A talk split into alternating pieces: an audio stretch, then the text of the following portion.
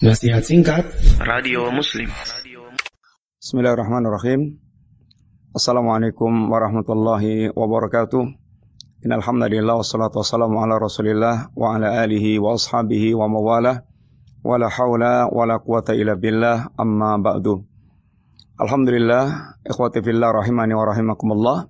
Hari ini kita masuk bulan dari bulan Ramadan 1441 Hijriah Sebagaimana kita ketahui bulan ini atau Ramadan tahun ini sangat berbeda dengan Ramadan tahun kita yang lalu yang yang sudah-sudah.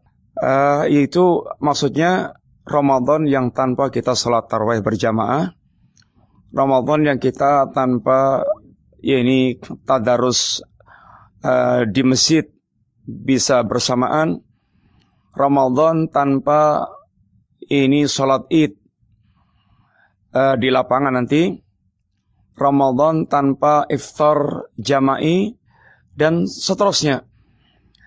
Yang kita sedang berkarantina di rumah, ada yang keluarganya besar, ada yang keluarganya sedikit, ada yang bahkan sebagian teman-teman ada yang kos-kosan.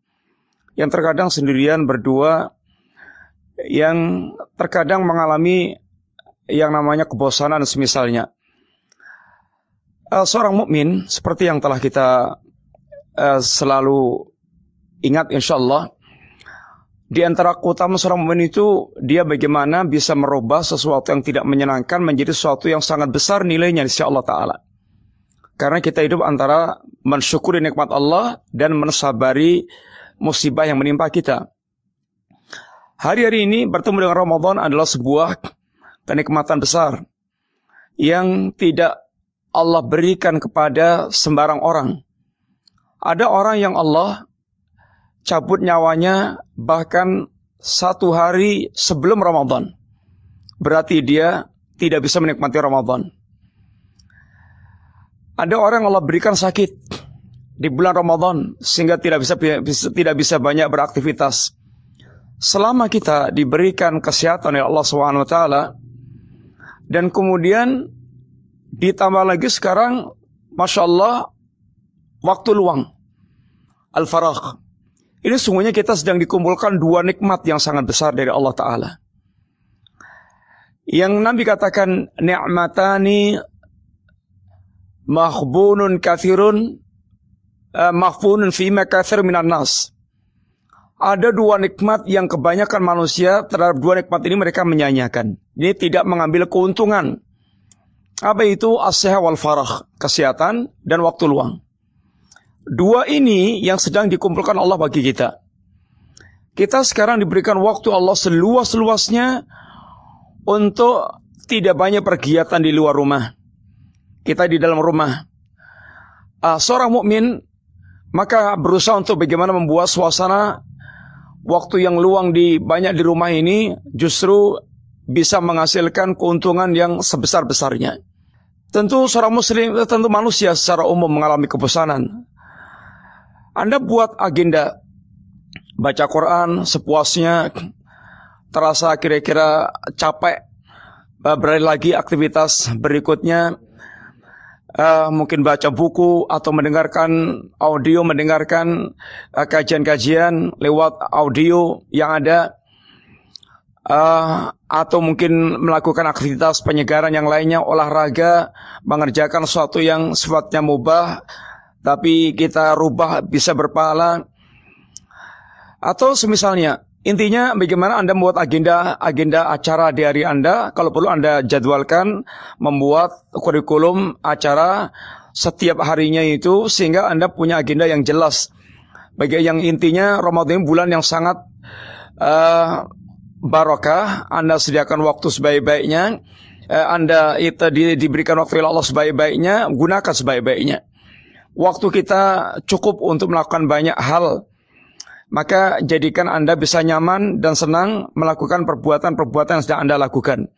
Dan usir rasa kebosanan itu, itu bisikan-bisikan nafsu malas, amarah bisu, maka rubahlah untuk menjadi bersemangat memasuki bulan Ramadan ini. Dan ingat bahwa di antara yang menjadikan waktu kita sia-sia itu satu karena kebodohan kita tentang harga waktu. Harga waktu ini sangat mahal sehingga dikatakan Al-Imam Ibnu Qayyim wasanya idhaatul waktu asyaddu minal maut. Menyanyiakan waktu itu lebih uh, parah dibandingkan dengan kematian. Kenapa? Fa inna idhaatal waktu uh, taqta'uka anillah wa anil akhirah. Karena ketika Anda menyanyikan waktu, Anda terputus dari Allah dan dari kampung akhirat. Artinya terputus dari Allah karena Anda berpaling dari Allah Ta'ala dengan melakukan perbuatan yang sia-sia atau bahkan maksiat dan harapan untuk mendapatkan sukses akhirat itu sangat kecil. Kemudian adapun kematian mem sekedar memutuskan Anda wa amal maut yaqta'uka anid dunya. Adapun kematian hanya memutuskan Anda dari dunia. Dunia sangat rendah, sangat rendah dan hina. Anda kehilangan dunia, tapi Anda mendapatkan Allah dan kampung akhirat, oh Masya Allah. Yang kedua yang membuat Anda waktunya sia-sia itu adalah ittibaul hawa. Yaitu mengikuti mengikor hawa nafsu. Hanya mengikuti senangnya nafsunya saja. Sehingga dia melakukan hal yang sia-sia. Karena nuruti nafsunya senangnya ini. Dari yang mubah sampai yang haram. Uh, sehingga waktu dia tidak produktif sama sekali. Yang ketiga, yaitu banyaknya fitnah-fitnah. Fitnah-fitnah di sisi kita di antaranya fitnah HP. Maka uh, selama Ramadan kendalikan dengan ketat berkaitan dengan HP Anda dalam pengertian yang dipakai untuk hal yang tidak manfaat. Dikurangi berwianan, dikurangi uh, membuka hal yang tidak uh, manfaat, difokuskan untuk baca Quran dan belajar agama. Yang keempat yaitu teman-teman uh, yang buruk. Teman-teman yang buruk.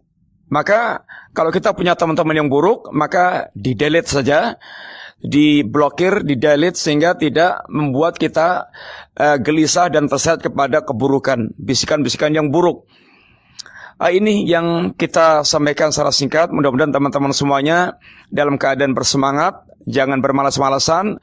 Jadi karena belum tentu umur kita mencapai Ramadan yang akan datang, kita nggak tahu tentang rasa umur kita. Dan sekarang kita diberikan waktu yang luang seluas-luasnya. Dan insya Allah dengan keberadaan kita di rumah ibadah di rumah tarawih di rumah mudah-mudahan tidak mengurangi sedikit pun pahala seperti kita tarawih di masjid karena orang akan dinilai sebagaimana kebiasaan sebelumnya.